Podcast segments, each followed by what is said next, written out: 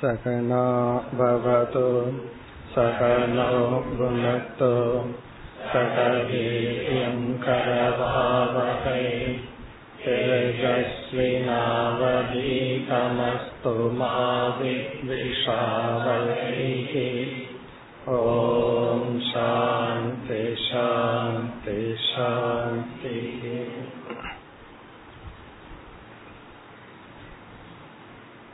नाट्पति इरण्डावद् श्लोकम् अन्तर्हितस्तस्तिरजङ्कमेषु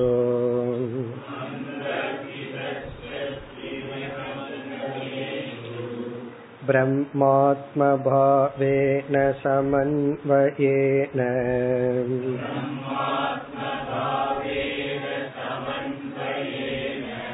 व्याप्त्या व्यवच्छेतमसङ्गमात्मनः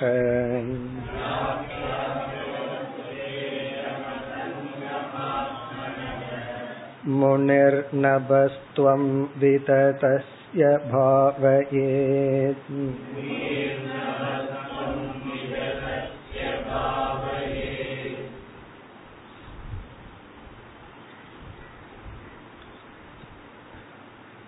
மூன்றாவது குருவாக அவதூதர் இங்கு கூறுவது ஆகாசம் வெற்றிடம். சென்ற வகுப்பில் நாம் அறிமுகப்படுத்தினோம். ஆகாசத்திலிருந்து இவர் கற்றுக்கொண்ட பாடம் ஆத்மஸ்வரூப லட்சணம் ஆத்மாவினுடைய சில சொரூபத்தை அல்லது ஆத்மாவினுடைய சில லட்சணங்களை இவர் ஆகாசத்திலிருந்து கற்றுக்கொண்டார். இதை நாம் எப்படி பார்த்தோம்? ஆத்ம தியானம் அல்லது நிதித்தியாசனம் என்று பார்த்தோம். நான் என்ற சொல்லுக்கு புதிதான ஒரு அறிவை நாம் சாஸ்திரத்திலிருந்து அடைந்துள்ளோம். ஏற்கனவே நான் என்ற சொல்லுக்கு பழைய ஒரு அறிவு நம்மிடம் இருந்து அந்த அறிவில் நாம் ஊறி இருந்தோம். இப்பொழுது புதிய அறிவுடன் நம்மால் இந்த நான் என்ற சொல்லோடு வாழ முடிவதில்லை. ஆகவே நிதித்தியாசனம் என்கின்ற சாதனை தேவைன்னு பார்த்தோம். அதை இவர் இங்கு குறிப்பிடுகின்றார். இந்த பண்புகளில் சில குருமார்களை பார்த்து நீதிநெறி அல்லது எத்திக்ஸ் எப்படி வாழ வேண்டும் என்னென்ன நட்பண்புகள் இருக்க வேண்டும் என்று கற்றுக்கொண்டதாக கூறுவார். சில குருமார்களை பார்த்து இந்த ஆத்ம தியானத்தை கூறுவார். அவ்விதம் இந்த ஸ்லோகத்தில் நாம் ஆத்ம தியானத்தை பார்க்கின்றோம். இதில் ஆகாசம் பிரகாசம் இந்த இரண்டும் ஆத்மஸ்வரூபத்தை சில கருத்துக்களை விளக்குகின்ற உதாகரணங்கள். அதில் இங்கு ஆத்மாவினுடைய சில லட்சணங்களை ஆகாசத்திலிருந்து குறிப்பிடுகின்றார். இனி என்னென்ன லட்சணம்னு பார்க்க வேண்டும். இங்கு முதல் பல லட்சணங்கள். அதில் என்னென்ன லட்சணம்னு பார்த்துட்டு ஸ்லோகத்திற்குள் செல்லலாம். இங்க வந்து ஐந்து லட்சணங்கள் குறிப்பிடப்படுகிறது. ஆத்மாவினுடைய ஐந்து சொரூபம். இதுவும் ஆகாசத்திடமும் இந்த ஐந்து சொரூபம் இருக்கு. இப்ப ஆகாசத்திற்கும் ஆத்மாவுக்கும் பொருந்தி வருகின்ற சில லட்சணங்கள். அதில் ஒன்று அந்தர்யாமி. அந்தர்யாமி. அந்தர்யாமினா அனைத்துக்குள் ஊடுருவி இருப்பது. ஆகாசம் எங்க இல்லைன்னு கேட்டா நம்ம என்ன பதில் சொல்வது? யாராவது ஆகாசம் எங்க இருக்குன்னு கேட்டா என்ன சொல்லுவான் எல்லா இடத்திலயும் இருக்கு. அந்தர்யாமி. இந்த உவமையை எல்லாம் அப்படியே நம்ம டிரான்ஸ்லேட் பண்ண கூடாது சில மாடிபிகேஷன் சில மாற்றங்கள் இருக்கு. முதல் கருத்து அந்தர்யாமி. இரண்டாவது பிக் அல்லது பிரம்மன். பிரம்மன்கிற வார்த்தைக்கே முழுமையானது பெரியது அப்படின்னு அர்த்தம். ஆகாசம் வந்து இங்க பெரியது. உள்ளதுக்குள்ளேயே ரொம்ப பெரியது என்னன்னா ஆகாசத்தை தான் சொல்லலாம். ஆகாசம் தான் உள்ளதுக்குள்ளே மிக மிக பெரியது. அதை இங்க பிரம்மன் சொல்ற மூன்றாவது வந்து வியாதி. எல்லா இடத்திலும் வியாபித்துள்ளது. எல்லா இடத்திலும் வியாபித்துள்ளது. ஆகாசமும் ரிலேட்டிவா எல்லா இடத்திலையும் வியாபிச்சிருக்கு. இங்கேயும் ரொம்ப அப்சல்யூட்டா எடுத்துக்கொள்ள கூடாது. நான்காவது வந்து நிறைந்தது பூர்ணக. ஆகாசம் வந்து நிறைந்தது. ஆனா ஆகாசத்தை வெற்றிடம்னு சொல்லுவோம். எம்டின்னு சொல்லுவோம். ஆனா அது ஒரு ஆங்கிள் பார்த்தா அனைத்து பொருளுக்கும் இடம் கொடுப்பது. ஆகாசத்துக்கு இனி ஒரு லட்சணம் வந்து அவதாத்ரு ஆகாசம் சொல்லுவோம் எது மத்தவங்களை அகாமடேட் பண்ணுதோ அது ஆகாசம்.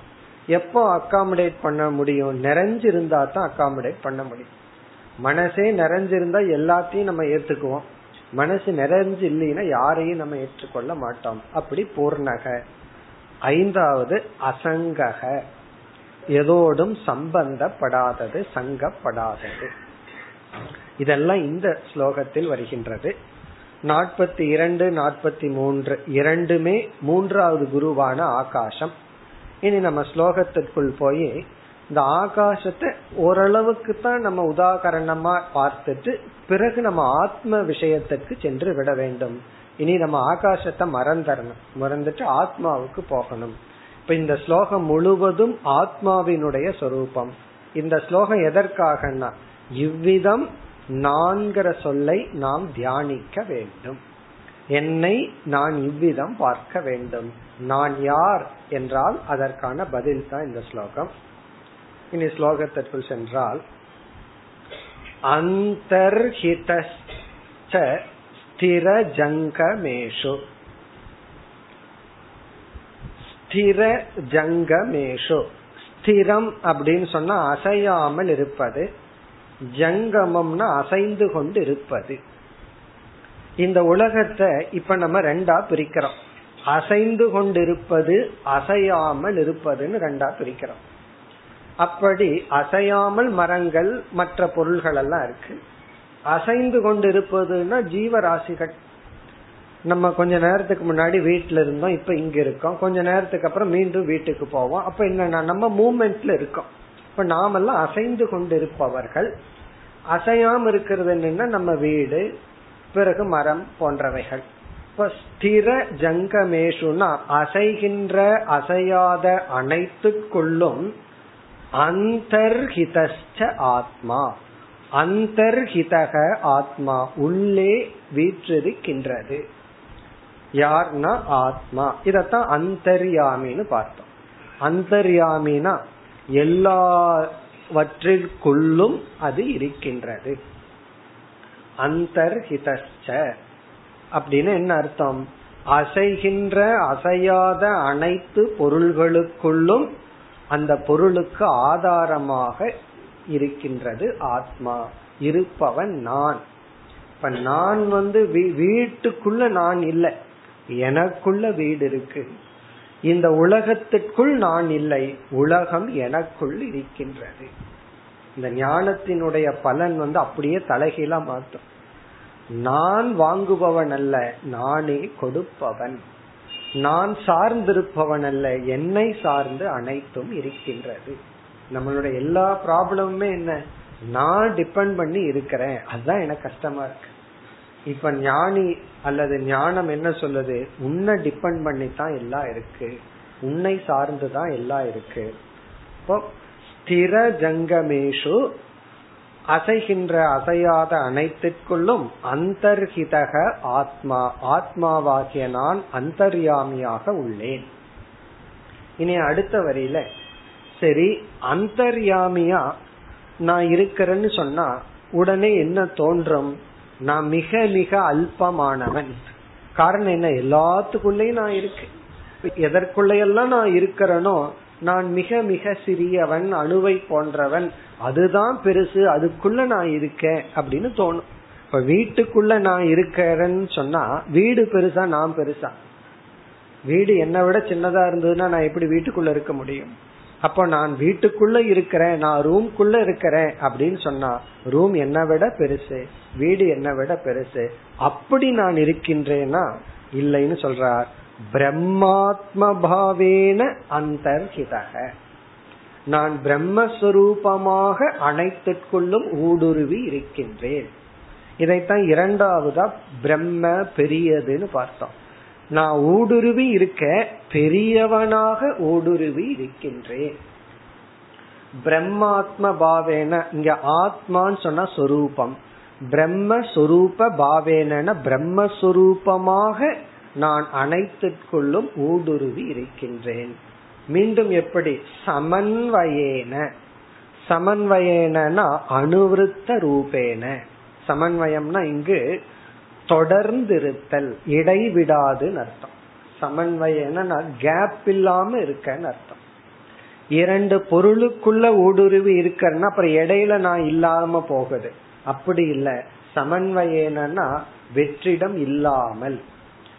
எல்லாவற்றிற்குள்ளும் அனுவருத்த ரூபேன பிரம்மஸ்வரூபேன அகம் அந்தர்ஹிதக. இப்ப என்னை நான் எப்படி பார்க்க வேண்டும்?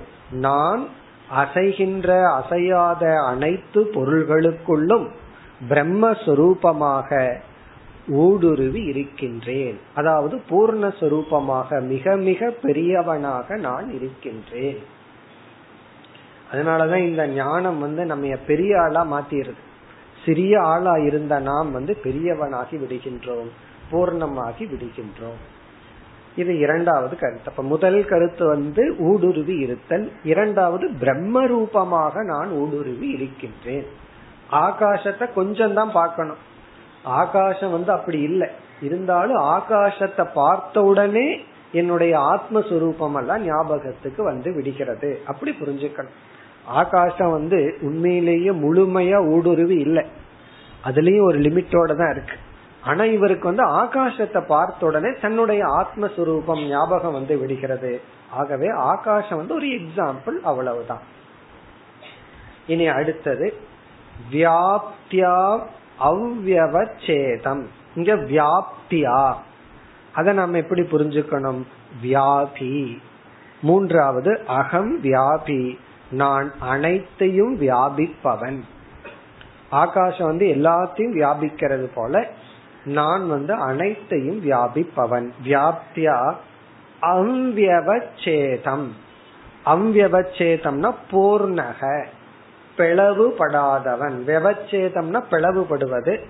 அவ்யவச்சேதம்னா வெட்டுப்படாதவன் பிளவுபடாதவன்.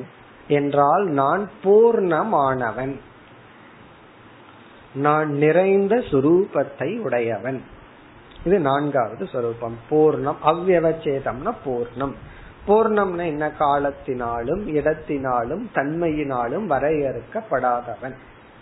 என்ன வரையறுக்கப்படுவது பல கோணத்துல வரையறுக்கப்படலாம். இப்ப இந்த உடல் இருக்கு இது காலத்தினால் வரையறுக்கப்பட்டுள்ளது. அப்படின்னா பை டைம் தான் இது இவ்வளவு காலம் இருக்கும். பிறகு வந்து இடத்தினால் வரையறுக்கப்படுகிறது. இவ்வளவு இடத்தான் இந்த உடல் ஆக்குப்பை பண்ணும். மூன்றாவது வந்து குணத்தினால் வரையறுக்கப்பட்டுள்ளது. இந்த உடலுக்குன்னு சில பிளஸ் மைனஸ் பாயிண்ட் இருக்கு. பறவைகள் உடல் போல இதுக்கு இறகு கிடையாது பறந்து போறதுக்கு. இது இவ்வளவுதான் போகும் அப்படின்னு ஒரு ஒரு லிமிட் இருக்கு.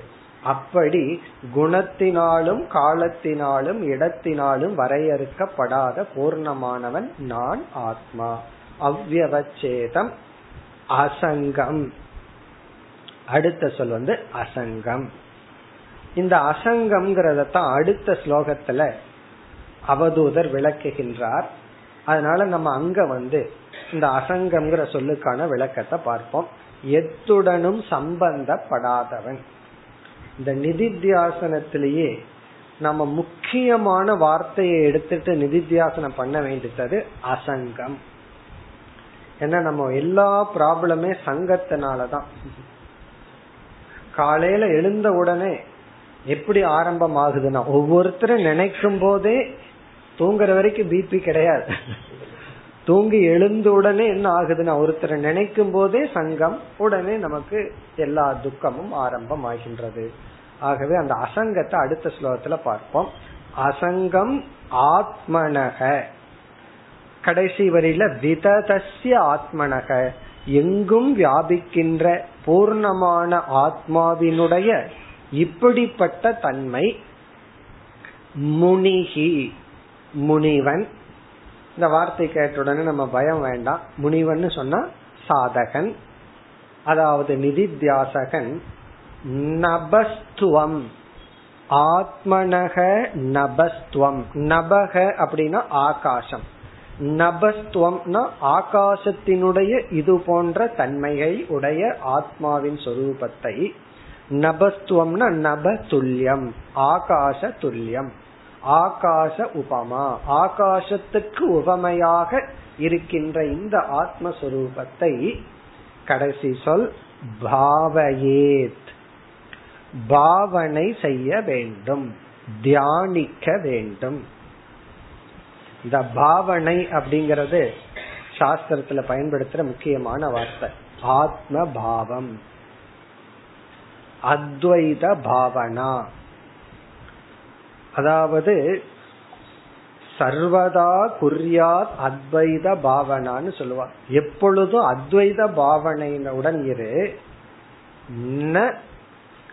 கிரியா. அத்வைதத்தை செயல்படுத்தாதன்னு சொல்லுவார். நான் அத்வைதத்தில் இருக்கிறேன் எல்லாம் ஒண்ணுதான்னு சொல்லி நம்ம செயல்படுத்த முடியாது. ந கதஞ்சன கிரியா அப்படின்னு சொல்லுவோம் அத்வைதத்தை டைரக்டா ஆக்ஷன்ல கொண்டு வராத. ஆக்ஷன்ல கொண்டு வந்தா என்ன ஆகும்னா எதை சாப்பிடணும் எதை சாப்பிடக்கூடாதுன்னு தெரியாம போகும். பிளேட்ல இருக்கிற இலைய சாப்பிட ஆரம்பிச்சிடும் அத்வைதம் தானே. பிளேட்டை சாப்பிட ஆரம்பிச்சிருவோம். அது முடியாது. அப்போ விவகாரத்துல வரும்போது துவைதம் துவைதம் தான். ஆனா அந்த பாவனைங்கிறது அத்வைதத்துல மனதுல இருக்கணும். சிலதைத்தான் விவகாரத்துக்கு கொண்டு வரணும். சிலது வந்து வெறும் பாவனையோட இருக்கணும். அந்த பாவனை கொடுக்கிற பலன் தான் மோக்ஷம் மன நிறைவு இதெல்லாம். இப்ப பாவையே பாவையேத்னா தியாயேத் தியானம் செய்ய வேண்டும். என்ன?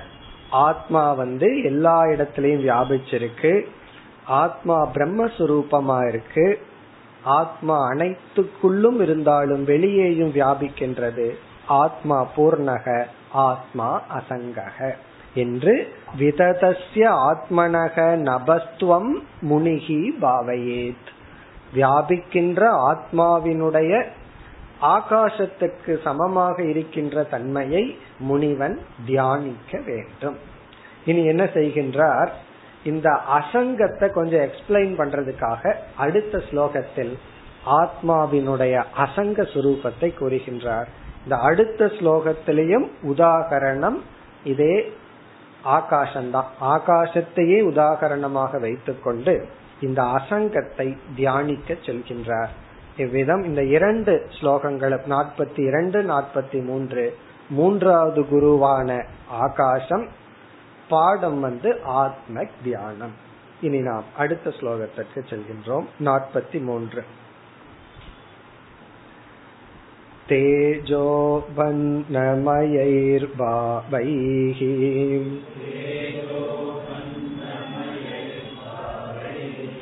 मेघात्यैर्वायुनेरितैः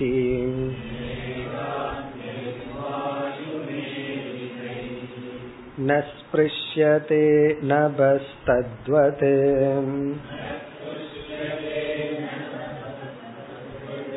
कालसृष्टैर्गुणैः पुमान्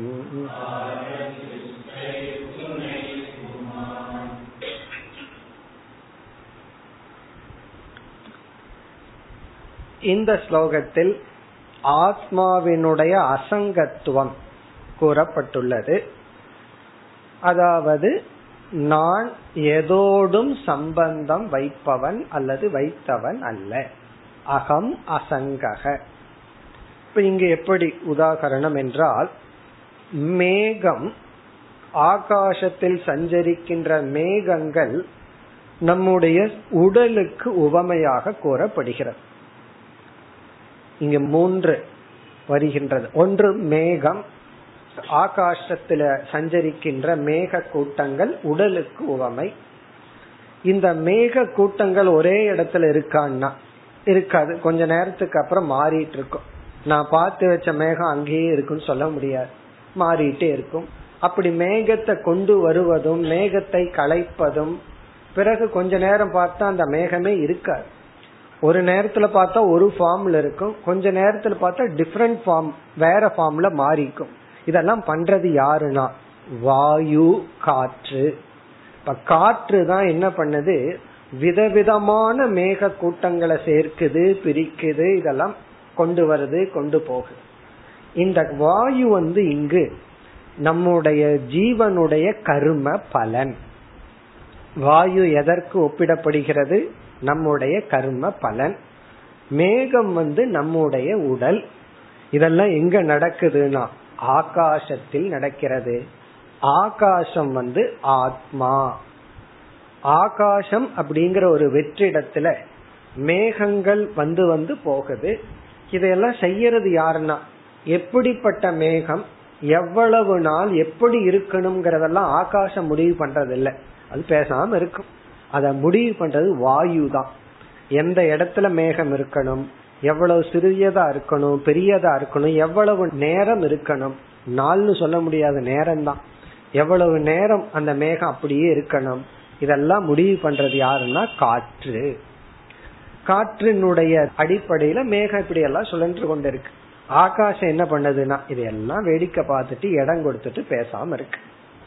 இனி நம்ம வாழ்க்கைக்கு வருவோம். நம்முடைய உடல் இருக்கே அது மேகத்தை போல. அது யோசிச்சு பார்த்தா இதுவே ஒரு வைராகியத்தை கொடுத்துரும். நம்ம உடல் அப்படியே இருக்கணும்னு நினைச்சிட்டு இருக்கோம். ஆனா அப்படி இல்லை. இருக்கிற மாதிரி தெரியுது. ஒவ்வொரு நாளும் இந்த உடல் எங்கு போய்கொண்டிருக்கின்றது வாயு வந்து ஒவ்வொரு நாளும் இந்த உடல் வந்து சுடுகாட்டை நோக்கி இழுத்துட்டு போயிட்டு இருக்கு நம்ம தேதியை கிழிக்கும் போது என்ன நினைக்கும்? சுடுகாட்டுக்கு பக்கத்துல போயிட்டு இருக்கிறோம் நினைச்சுக்கணும்.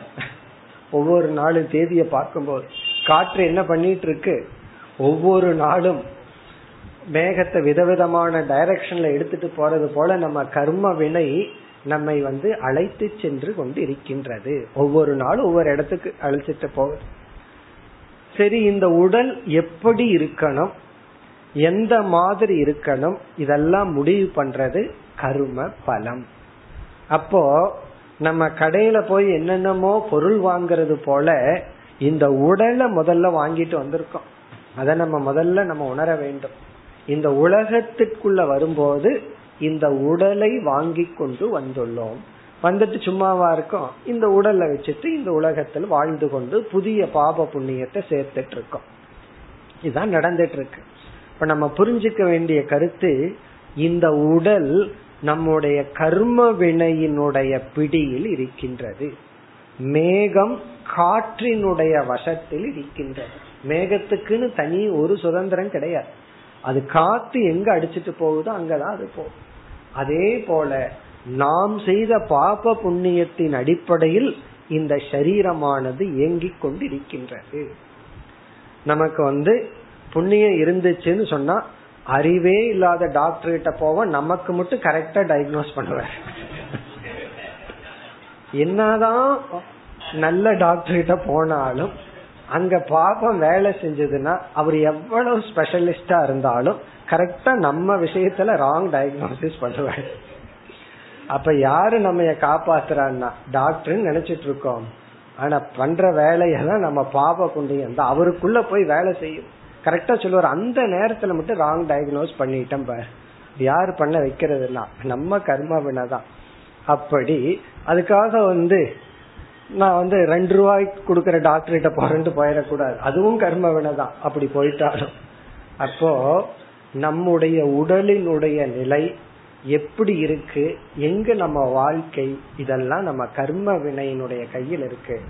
அப்படின்னா தலையெழுத்துன்னு மேல பார்க்க கூடாது. அதெல்லாம் செஞ்சது நம்ம தான் நம்ம தான் பாவ புண்ணியத்தை செஞ்சு இந்த உடலை வாங்கி வச்சிருக்கோம். எவ்வளவு காலம் ஆரோக்கியமா இருக்கும். சில பேர் வந்து ஒருத்தர் சொன்னார் நான் நாற்பது வருஷமா மது அருந்திட்டு இருக்கேன் வயிறு நல்லா தான் இருக்குங்க. ஒருத்தர் ரொம்ப டிசிப்ளினா இருக்காரு. இருபத்தஞ்சு வயசுலயே அல்சர் வந்தாச்சு. என்ன பண்றதுன்னா அதுக்கெல்லாம் நம்ம காரணம் கிடையாது. எல்லாம் வாயுவை போல நம்முடைய கர்ம வினை. இப்ப கர்ம வினையினுடைய அடிப்படையில் பிராரப்தத்தின் அடிப்படையில் இந்த உடல் உள்ளது. இந்த உடலை அப்படி நம்ம பார்க்கணும். இப்ப உடல் வந்து கர்ம வினையின் அடிப்படையில செயல்படுது. இனி நான் யார்? அதான் இங்க கேள்வி. நான் வந்து உடலா?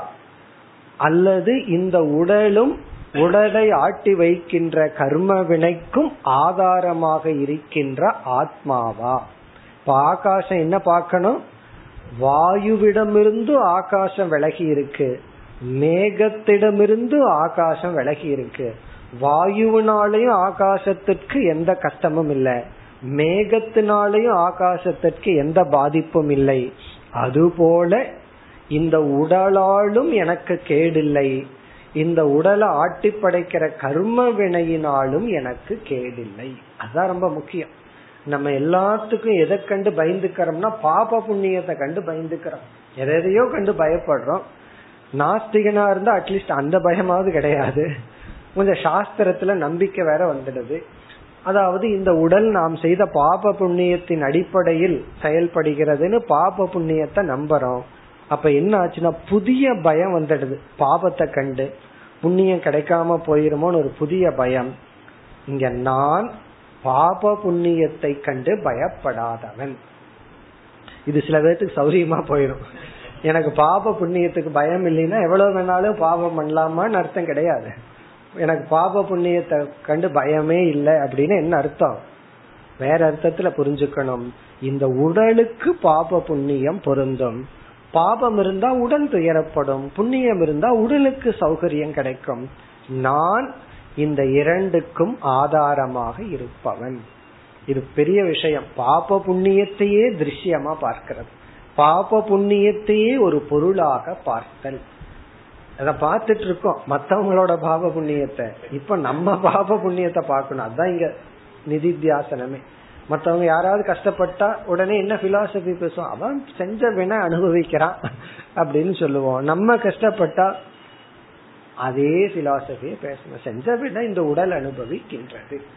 இங்க பொருள் என்னவென்றால் பொதுவாக ஒரு பொருள் இருக்கு. அந்த பொருளை இனி ஒரு பொருள் தாங்கி கொண்டு இருக்கின்றது நார்மலா கண்டெய்னர் வந்து கண்டென்ட்னால பாதிக்கப்படுவார். நார்மலா அதுக்கு எக்ஸாம்பிள் என்ன? அந்த பெருங்காயத்தை தான் சொல்லுவோம். ஒரு கண்டெய்னர்ல பெருங்காயத்தை போட்டோம்னா எவ்வளவு நாளைக்கு பிறகு பார்த்தாலும் அந்த வாசனை இருக்கும். காரணம் என்னன்னா தாங்குபவன் தாங்கப்படும் பொருளினுடைய தன்மையை தன்னை அறியாமல் வாங்கி கொள்கின்றான். இது நார்மல் ரூல் அதாவது தாங்குபவன் தாங்கப்படும் பொருளினுடைய தன்மையை பெற்று விடுகின்றான். அதனாலதான் இப்ப வந்து இந்த மனோ தத்துவ நிபுணர்கள் இருக்காங்களே டாக்டர்ஸ் அவங்களுக்கு ஒரு பெரிய அட்வைஸ் கொடுக்கப்பட்டுள்ளது. என்னன்னா அவர்கள் எப்பொழுதுமே மற்றவர்களுடைய கஷ்டத்தையே கேட்டுக்கொண்டு இருக்கின்றார்கள். மற்றவங்க ப்ராப்ளத்தையே கேட்டுட்டு இருப்பாங்க எனக்கு இந்த பிரச்சனை அந்த பிரச்சனை அது உண்மை இல்லைன்னு இவங்களுக்கும் தெரியும். மனது என்ன ஆயிருதா? கொஞ்ச நாள்ல அதெல்லாம் இவங்களுக்கே உண்மையா தெரிய ஆரம்பிச்சதுதான். இவன் இவரோ டாக்டர். மனநோயில பாதிக்கப்பட்டவர்களுக்கு ட்ரீட்மெண்ட் கொடுக்கிறார். மார்னிங் டு ஈவினிங் வந்து ஒருத்தர் புலம்பிட்டே இருக்காங்க. அதைத்தானே கேக்குறாரு வீட்டுல வந்தாலும் வேற விதத்துல புலம்பல். நீங்க லேட்டா வர்றீங்கன்னு புலம்பல். அங்க பேஷண்ட் விட்டுருக்க மாட்டான் அப்போ தன்னுடைய ஜாபே என்ன யோசிச்சு பாருங்க அது எவ்வளவு கஷ்டமான ஜாப்னு சொல்லி. காலையில இருந்து சாயந்தரத்து வரைக்கும் யாராவது இல்லாத பிரச்சனையே இருக்கிற மாதிரி சொல்லி கொண்டு இருப்பான் இவங்க கேட்டுட்டே இருக்கணும். ஆக்சுவலி என்ன நடந்துருதா இவருக்கே டிப்ரெஷன் வந்துருமா? இவருக்கே அதெல்லாம் உண்மைன்னு நினைக்க ஆரம்பிச்சிருமா? இது இவருடைய குற்றம் இல்ல மனதினுடைய தன்மை. மைண்ட் என்ன ஆகும்? இல்லாத உன்னை கேட்டுட்டே இருந்தா இருக்குமோன்னு சந்தேகம் வந்துருமா? ஆகவே இவர் வேற டாக்டர் கிட்ட கவுன்சிலிங்க்கு போகணுமா? இப்போது ஒரு ரூலா கொண்டு வந்திருக்காங்க ஒரு மனோதத்துவ நிபுணர் கண்டிப்பா கொஞ்சம் நாளைக்கு ஒருக்கா வேற டாக்டர் கிட்ட போய் கவுன்சில் பண்ணணும். அவர் என்ன பண்ணுவார்னா அடுத்த மாசம் இவர்கிட்ட வருவார். இவர் ஒரு மாசம் அவர்கிட்ட போய் ஃபீஸ் கொடுத்து கவுன்சில் பண்ணிட்டு அடுத்த மாசம் அதே ஃபீஸ கொஞ்சம் வட்டி போட்டு இவரு கொடுத்துருவார். இது ஆக்சுவலி நடக்குது. நமக்கு ஏதோ ஒரு நகைச்சுவையா தெரியுது. டாக்டர்ஸுக்கு இது ஒரு ஆர்டரா வந்திருக்கான் நீங்க போய் கவுன்சில் பண்ணிட்டு வாங்க. என்ன கவுன்சில்னா பேஷண்ட் சொல்றதெல்லாம் பொய் தான். அதை சீரியஸா எடுத்துக்காதீங்க. அப்போ அப்ப அவருக்கு என்ன தோணும் உலகமே இப்படித்தான் இருக்கா? கொஞ்சம் பேர் தான் இப்படி துயரப்பட்டு இருக்காங்க. சந்தோஷமா இருக்கிற மனிதர்களும் இருக்காங்கன்னு கவுன்சில் பண்ணணுமா? இந்த மனோதத்துவ நிபுணர் அவருக்கு என்ன சொல்லுவாங்கன்னா உலகத்தில் இருக்கிறவங்க எல்லாம் இப்படி கஷ்டப்பட்டு இல்ல கொஞ்சம் பேர் தான். சந்தோஷமா மனநிறைவோட எல்லாம் நல்லா இருக்காங்கன்னு அவர் சொல்லணுமா? இவர் அதை கேட்டா சந்தோஷமா இருப்பாரா? இதனுடைய அர்த்தம் என்னன்னா உன்னை நம்ம கேட்டோம் நம்ம வாங்கினோம்னா நம்ம எரியாமல் பாதிக்கப்படுகின்றோம். இனி அடுத்த கருத்து வந்து நம்ம வேதாந்தத்துல ஈஸியா சொல்லிடுறோம் திருக்கு வந்து திருஷ்யத்திலிருந்து வேறுபட்டவன். திருஷ்யம் வேறு திருக்கு வேறுன்னு அழகா சொல்லிடுறோம். சொல்றதுக்கு சுலபம். பார்ப்பவன் பார்க்கப்படும் பொருளிலிருந்து வேறுபட்டவன். அடுத்த கருத்து பார்ப்பவன் பார்க்கப்படும் பொருளினுடைய தர்மத்திலிருந்தும் வேறுபட்டவன் சொல்லிடுறான் இது வந்து முழுமையாகவே இந்த நியதியை நம்ம பின்பற்ற முடியும்னா தமம்ங்கிற சாதனையே சாஸ்திரம் சொல்லியிருக்கார். தமம்ங்கிற சாதனை என்ன? பார்க்காதே. கேட்காதுன்னு ஏன் சொல்லுது? பார்ப்பவன் பார்க்கப்படும் பொருளிலிருந்து வேறுபட்டவன்கிறதா இருந்தா நான் ஏன் பார்க்க கூடாது கேட்க கூடாது அப்ப பார்க்கிறதுனால என்ன ஆகுது? பார்க்கப்படும் தன்மை பார்ப்பவனை பாதிக்கின்றது. உண்மைதானே? நம்ம ஒண்ணு கேக்கிறோம் கேக்கிறதுனால தானே பாதிப்பு ஏற்படுது. பார்க்கிறோம் பார்க்கறதுனால தானே பாதிப்பு ஏற்படுது. அதனால தானே பல சமயம் சொல்றோம் இந்த கன்றாவி எல்லாம் நான் பார்த்திருக்க கூடாதுன்னு சொல்லி. அதனுடைய அர்த்தம் என்ன? பார்க்கிறேன் நான் அஃபெக்ட் ஆயிட்டேன். இப்போ பார்ப்பவனுக்கு பார்க்கப்படும் பொருளினுடைய தன்மை பாதிப்புக்குள் உள்ளாகின்றது. அப்ப நம்ம வந்து இந்த உடலை நான் பார்க்கிறேன் இந்த உடலினுடைய தர்மத்தை நான் பார்க்கிறேன்னா இயற்கையாக உடலினுடைய தன்மையெல்லாம் என்னை ஆத்மாவாகிய என்னை பாதிக்க வேண்டும். அது இயற்கை. இது வந்து மனதிற்கும் உடலுக்கும் சம்பந்தம் வைக்கும் பொழுது அப்படியே பொருந்துகிறது. மனம் இந்த பார்ப்பவனாக இருந்து இந்த உலகத்தை பார்க்கும் பொழுது உலகத்தின் தன்மைகள் எல்லாம் மனசுக்கு வந்து பாதிப்பு வருகின்றது. ஆனா இந்த இடத்துல ஆத்மாவாகிய நான் அசங்க சொரூபம் நான் என்றுமே உலகத்தோடு சம்பந்தப்பட்டவன் அல்ல.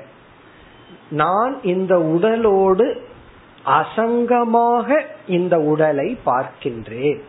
அதாவது சங்கத்தோடு நான் பார்க்கல அசங்கமாக இருந்து இந்த உடலை நான் பார்க்கின்றேன். இந்த உடலுக்கு வரும் நலங்கேடுகளை நான் பார்க்கின்றேன்.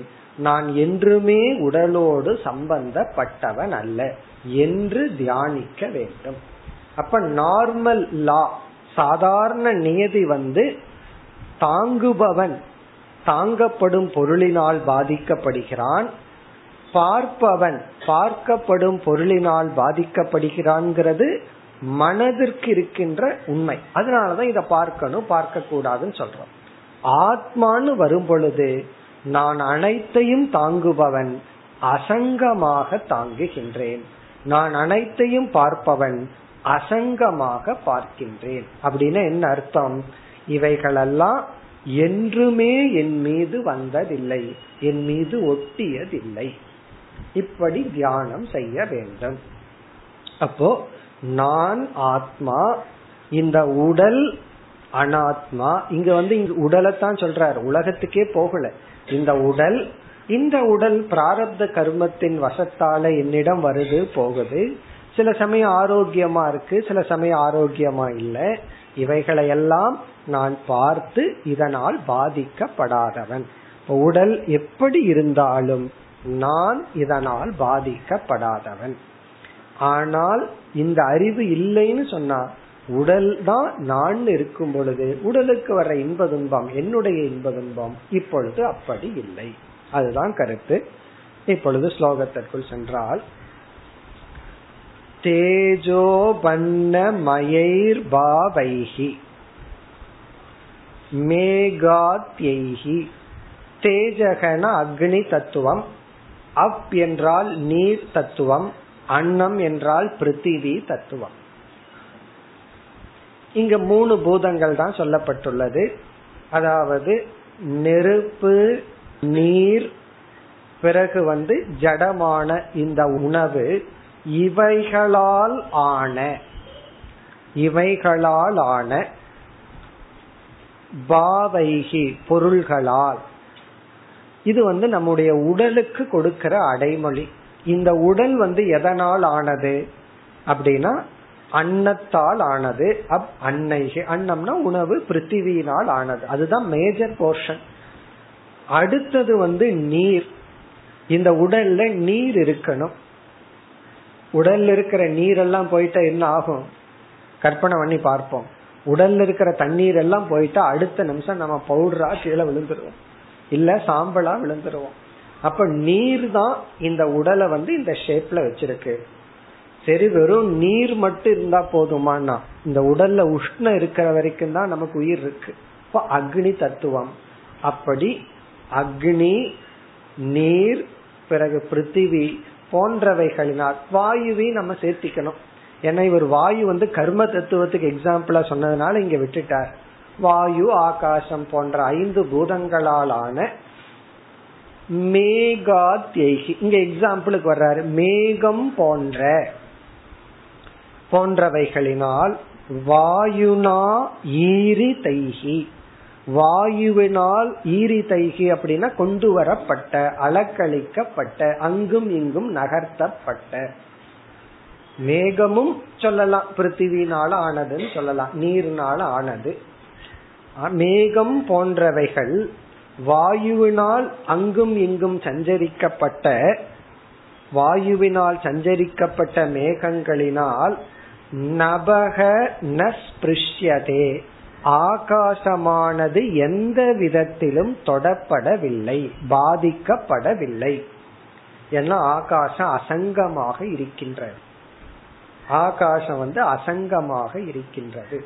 வாயுவினால் இங்கும் அங்கும் எடுத்து செல்லப்பட்ட மேகத்தினால் ஆகாசம் எந்த விதத்திலும் சம்பந்தப்படவில்லை. தத்துவது அதை போலவே இங்க உடலுக்கு அவதூதர் கொடுக்கிற சொல் கால சிருஷ்டைகி குணைகி கால சிருஷ்டக இஸ் ஈக்வல் டு ஷரீரம் கால சிருஷ்டகங்கிற சொல் உடலை குறிக்கின்ற குணைகிங்கிற சொல் உடலை குறிக்கின்றது. கால சிருஷ்டகன இங்க காலம் அப்படின்னா பிராரப்த கால சிருஷ்டகன படைக்கப்பட்ட. பிராரப்தத்தினால் உருவான அப்படின்னு அர்த்தம். காலன பிராரப்தம் சிருஷ்டன உருவான. பிராரப்த கர்மத்தினால் உருவான குணைகி சரீரைகி உடலினால் புமான் சாதகன் ந ஸ்பிருஷ்யதே எந்த விதத்திலும் பாதிக்கப்படுவதில்லை. என்று பாவையே. இங்க புமான்னா சாதகன் ஞானி. கால சிருஷ்டைகி குணைகி இஸ் ஈக்வல் டு ஷரீரைகி காலத்தினால் உருவாக்கப்பட்ட உடலின் மூலமாக இவன் பாதிக்கப்படுவதில்லை. காரணம் என்ன? இவன் அசங்கமாக இருக்கின்றான். இந்த இரண்டு ஸ்லோகங்கள் முக்கியமா இங்க அசங்கத்துவம் கூறப்பட்டது. பிறகு இனி ஒரு கருத்து அச்சஞ்சலத்துவம் அச்சலத்துவம் அச்சலத்துவம்னா அசையாதது. எங்கும் எந்த மாற்றமும் இல்லை. எனக்கு எந்த மாற்றமும் இல்லை. மாற்றமும் மற்றதெல்லாம் இந்த உடலுக்கு உள்ளது. இந்த இரண்டு ஸ்லோகங்களில் மூன்றாவது குருவான ஆகாசம் இந்த ஆகாசத்திலிருந்து ஆத்ம தியானம். இனிமேல் மீண்டும் நம்ம வந்து ஆங்காங்கு இந்த ஆத்ம தியானத்தை பார்ப்போம். ஆத்மஸ்வரூபம் பிரம்மஸ்வரூபம் இந்த போர்ஷன் மட்டும் வேதாந்தா போர்ஷன் மீதி போர்ஷன் எல்லாம் நமக்கு வந்து வேல்யூஸ் போர்ஷன் அதிகமா வேல்யூஸ் தான் சொல்ல போறார் ஆங்காங்கு ஆத்ம தியானத்தையும் சொல்ல போகின்றார் இனி நான் அடுத்து நான்காவது குருவுக்கு செல்ல வேண்டும் அடுத்த ஸ்லோகம் நாற்பத்தி நான்கு स्वच्छ प्रकृतितस्निग्धः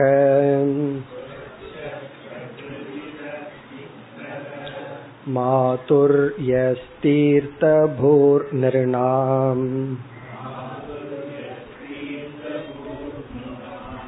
मुनिः पुनात्यपां मित्रम्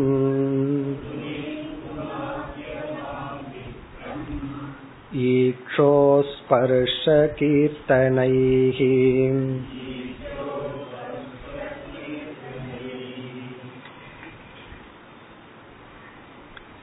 இந்த நாற்பத்தி நான்காவது ஒரு ஸ்லோகத்தில் நான்காவது குரு நான்காவது குரு வந்து தண்ணீர் வாட்டர் நீர் நான்காவது குரு நீர் ஒரே ஒரு ஸ்லோகம்தான். இந்த நீரிலிருந்து இவர் என்ன பாடம் கற்றுக்கொண்டார்? இங்கு என்ன சொல்கின்றார்? நீரை ஞானியுடன் ஒப்பிடுகின்றார். தண்ணீர் இஸ் ஈக்வல் டு ஞானி. ஞானி. நீரிலிருந்து ஞானியினுடைய லட்சணங்களை கற்றுக்கொண்டேன்.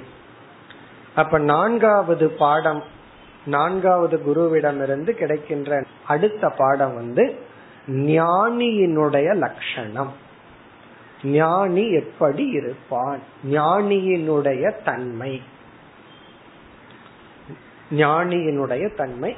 இங்கு வந்து நான்கு குணங்களை சொல்ற தண்ணீருக்கும் ஞானிக்கும் இருக்கின்ற நான்கு ஒற்றுமை.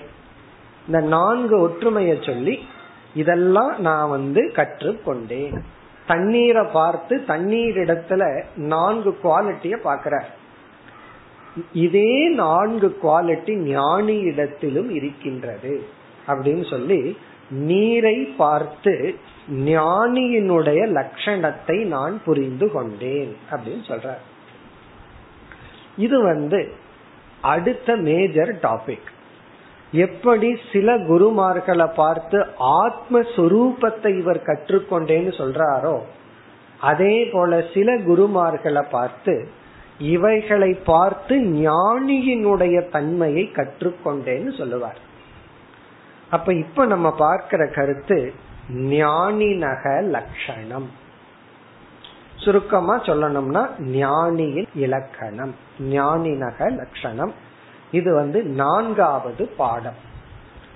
மூன்றாவது குருவை நம்ம எப்படி புரிஞ்சுக்கணும்? ஒரே வார்த்தையில என்ன பாடம் கற்றுக்கொண்டேன்னா ஆத்ம தியானம்னு புரிஞ்சுக்கலாம்.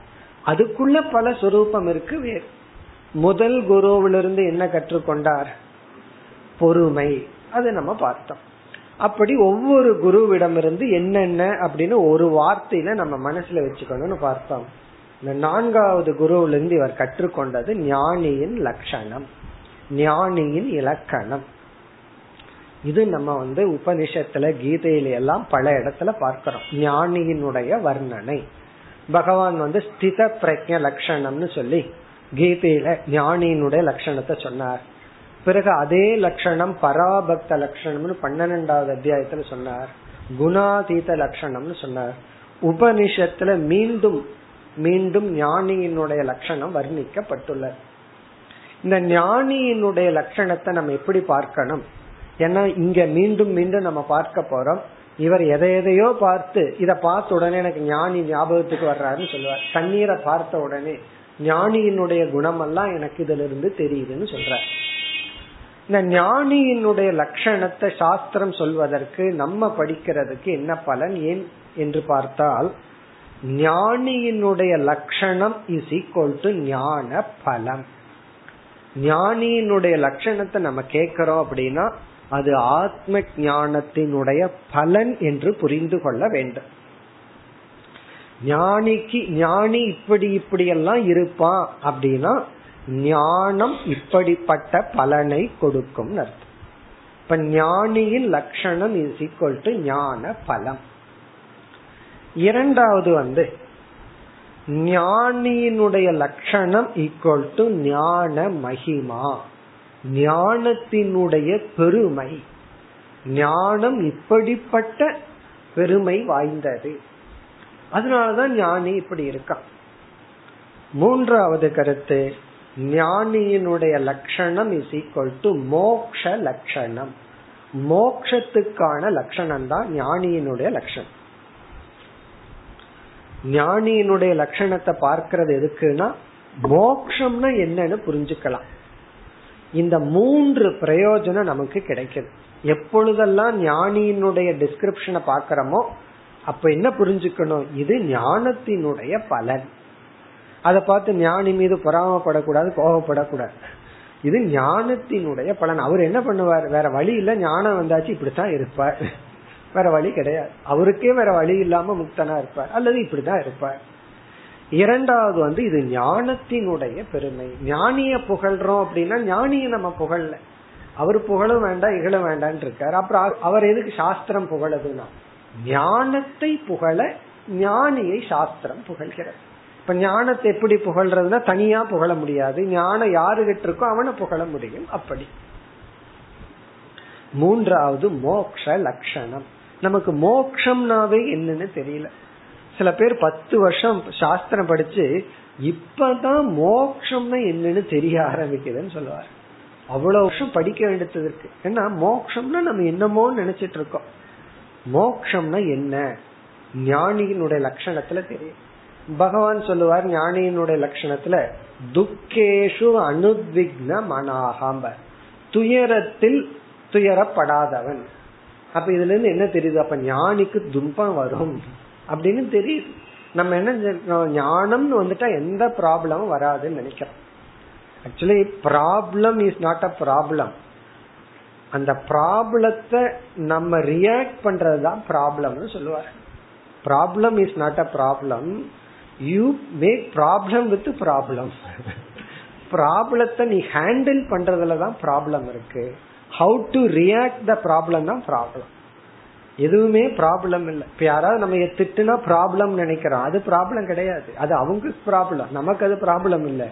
அந்த திட்டத்தை நம்ம எப்படி ஹேண்டில் பண்றோங்கிறதான் ப்ராப்ளம் அப்போ மோக்ஷங்கிறது ப்ராப்ளத்தை சால்வ் பண்ணாது. ப்ராப்ளத்துல ப்ராப்ளத்தை கிரியேட் பண்ணாம வச்சிருக்கோம் அவ்வளவுதான். அதெல்லாம் தான் நம்ம மோக்ஷ லட்சணத்துல நமக்கு தெரிய வரும் நம்ம நினைக்கிறோம் நம்ம ஞானி ஆயிட்டா எல்லாம் நமக்கு ஸ்வீட் கொடுத்துட்டே இருப்பாங்க. நினைச்சிட்டு இருக்கோம். அப்படி எல்லாம் கிடையாது. ஞானி ஆனா அர்ச்சனை வேற பண்ணுவார்கள் சிசுபாலனுடைய அர்ச்சனை. ஏன்னா நம்ம சப்போஸ் ஞானி எல்லாரிடமும் சமமா இருப்பான். ஏழை ஆகட்டும் பணக்காரனாகட்டும் சமமா இருப்பான். பணக்கார டிவோட்டிஸுக்கு கோபம் வந்துடும் என்ன? என்ன மாதிரியே அவங்களையும் ட்ரீட் பண்றாங்க. நான் எப்படி என் சர்வெண்ட்டை ட்ரீட் பண்ணணும் அப்படித்தான் என்ன பண்ணணும்? அப்படிலாம் கோவப்படுவார்கள். இது என்ன பண்றது ஆகவே ப்ராப்ளத்தை சால்வ் பண்ண முடியாது. இதெல்லாம் எப்படி தெரியுதுன்னா இந்த லட்சணத்தை பார்த்தா தெரியுது. ஞானிக்கும் உடல்ல வர்ற சுக துக்கங்கள் உலகத்துல வர்ற மானாபமானங்கள் இதெல்லாம் வரும். ஆனால் அதை அவன் எப்படி அணுகுவான்? இந்த ஞானம் அதை எப்படி அணுக வைக்கும்? அப்படிங்கிற அறிவு நமக்கு கிடைக்கும். இப்ப ஞானத்தினுடைய மகிமை ஞானத்தின் பலன் மோக்ஷ லட்சணம். இது இந்த அறிவெல்லாம் ஞானியினுடைய லட்சணத்தை நம்ம பார்க்கும் பொழுது நமக்கு நம்மை அறியாமல் கிடைக்கின்றது. ஏன்னா இதுல பல லட்சணங்களை நம்ம பார்க்க போறோம். இந்த ஸ்லோகத்துல நாலு லட்சணம் சொல்ல போறார். அடுத்த ஸ்லோகத்துல அக்னிய பார்த்து ஞானியோட கம்பேர் பண்ணி அங்கு ஒரு அஞ்சு லட்சணம் சொல்ல போற. நெருப்ப பார்த்த உடனே ஞானி ஞாபகம் வந்துடுதான். அதுல இருந்து சில லட்சணங்கள் சொல்ல போற. இதெல்லாம் நம்ம பார்க்கும் பொழுது ஒரு குறிப்பிட்ட மனிதனை புகழ்வதாக நாம் எடுத்துக்கொள்ளாமல் ஞானத்தினுடைய பெருமை ஞானத்தினுடைய பலன் மோக்ஷத்தினுடைய லட்சணம் அப்படி நம்ம பார்க்கணும். ஆகவே ஞானியினுடைய லட்சணம் தனிப்பட்ட மனிதனுடைய வர்ணனை அல்ல. ஆனா பாகவத புராணத்துல கிருஷ்ணனை வர்ணிக்கிறது அது சகுண பிரம்ம அது வேற விஷயம். கிருஷ்ணனுடைய புல்லாங்குழர் அவருடைய வர்ணிக்கிறது சகுண பிரம்ம வர்ணனை அது வேறு. அது போல நம்ம நினைச்சிடக்கூடாது. அப்படி நினைச்சிட்டா நம்ம எரியாமல் இந்த வர்ணனை எல்லாம் கிருஷ்ணருக்கு தான் பொருந்தும். நமக்கல்ல அப்படின்னு நினைச்சிருவோம். இது வந்து ஞானிக்கு ஞானத்தை உடையவனுக்கு பொருந்தும். பிறகு அடுத்தது வந்து இந்த ஞான வர்ணனையை நாம் பார்க்கும் பொழுது நமக்கு கிடைக்கிற அடுத்த பலன் வந்து முமுக்ஷுத்துவம். ஞானியினுடைய லட்சணத்தை படிக்க படிக்க நமக்கு கிடைக்கிற பலன் வந்து இப்படிப்பட்ட பலனை அடைய வேண்டும்ங்கிற ஆர்வம் நமக்கு வரும். இப்ப ஞான பலம் அல்லது ஞானியினுடைய வர்ணனை நமக்கு என்ன பலனை கொடுக்க வேண்டும் என்றால் முமுட்சுத்துவத்தை கொடுக்க வேண்டும். அது கொடுக்கிறதுக்காகத்தான் வர்ணனை செய்யப்படுகிறது. ஏன்னா இந்த பலனை பார்த்த உடனே ஏற்கனவே நமக்கு முமுட்சுத்துவம் இருக்கிறதுனாலதான் இத காது கொடுத்து கேட்கிறோம். நமக்கு முமுட்சுத்துவம் இல்லை அப்படின்னா கேட்க மாட்டோமா? கண்டிப்பா நம்மால கேட்க முடியாது. முமுட்சுத்துவம்ங்கிற ஒரு வார்த்தையே முமுட்சுத்துவம் இருக்கிறதுனாலதான் காதுக்குள்ள போயிருக்கு. அதனால நமக்கு இல்லைன்னு சொல்ல முடியாது. அது வளர்க்கப்பட வேண்டும். நமக்கு இருக்கு. மோட்சத்தை அடையணும் சாஸ்திரம் கேட்கணும் தவம் பண்ணணுங்கிற ஆசை இருக்கு. ஆனா எந்த இடத்துல இருக்குங்கறதான் கொஸ்டின் எவ்வளவு ப்ரையாரிட்டியோடு இருக்கு அப்படிங்கறதான் கொஸ்டின் அதை வளர்க்கிறது இந்த வாக்கியங்கள். எதுக்கு அவதூதர் இதெல்லாம் நமக்கு சொல்ற ஞானி எதுக்கு நமக்கு வர்ணிக்கிறார்னா? சில பேர் நம்ம கிட்ட இருக்கிற பொருளை வர்ணிக்கிறது எதுக்குன்னா மற்றவங்களுக்கு அந்த வயிற்றுச்சலை ஊட்டுறதுக்காக. அதே போல ஒரு சம்சாரி கிட்ட போய் ஞானிய வர்ணிக்கிறது எதுக்குன்னா இன்னும் எச்சா சம்சாரியாருங்கிறதுக்காக அல்ல. அவனுக்குள்ள இந்த ஞானத்தில் ஆர்வத்தை ஊட்டுவதற்காக. பிறகு கடைசியா ஒரே ஒரு கருத்து. அதை பார்த்துட்டு நம்ம லட்சணத்துக்குள்ள போலாம். அது ஏற்கனவே நம்ம கீதையில எல்லாம் பார்த்திருக்கோம். ஞானியினுடைய லட்சணத்தை நம்ம பார்த்துட்டு யாரு ஞானி யாரு ஞானி இல்லைன்னு முடிவு பண்றதுக்கு அல்ல. இத நம்ம பார்த்துட்டு இவர் ஞானி இவர் ஞானி இல்லைன்னு டிக் பண்றதுக்கு அல்ல. பகவான் வந்து கீதையில சொன்னதும் இங்கு அவதூதர் சொல்றதும் முமுட்சுத்துவத்தை வளர்ப்பதற்காக ஞானத்தின் பலனை புரிந்து கொள்வதற்காக ஞானத்தின் மகிமையை உணர்வதற்காக மோக்ஷத்தின் லட்சணத்தை தெரிஞ்சுக்கிறதுக்காக அல்லது நமக்கு ஞானம் வந்துட்டுதா இல்லையா? நாம எந்த நிலையில் இருக்கிறோன்னு தெரிஞ்சுக்கிறதுக்கு தான் இந்த லட்சணமே தவிர இந்த லட்சணம் மற்றவர்களை எடை போடுவதற்கல்ல. யாரு ஞானி இல்ல அப்படின்னு சொல்லி நம்ம எடை போடுறதுக்கு இது கிடையாது. ஏன்னா இத படிச்ச உடனே மைண்ட் எடை போட ஆரம்பிச்சிடும். அப்படியா இந்த லிஸ்டுக்குள்ள இவர் வர்றாரா? இல்ல. அட்லீஸ்ட் பத்துக்கு எத்தனை மார்க் வாங்கியிருக்கார்? பாஸ் ஆகுது ஆயிருக்காரா? அதுவும் இல்ல. இப்படி எடை போடுவதற்கு அல்ல இந்த ஞானியினுடைய லட்சணத்தை வச்சுட்டு மத்தவங்களை ஞானியா இல்லையான்னு எடை போடக்கூடாது. அல்லது மத்தவங்கிட்ட போய் கேட்கவும் கூடாது. நீங்க ஞானியா இல்லையா?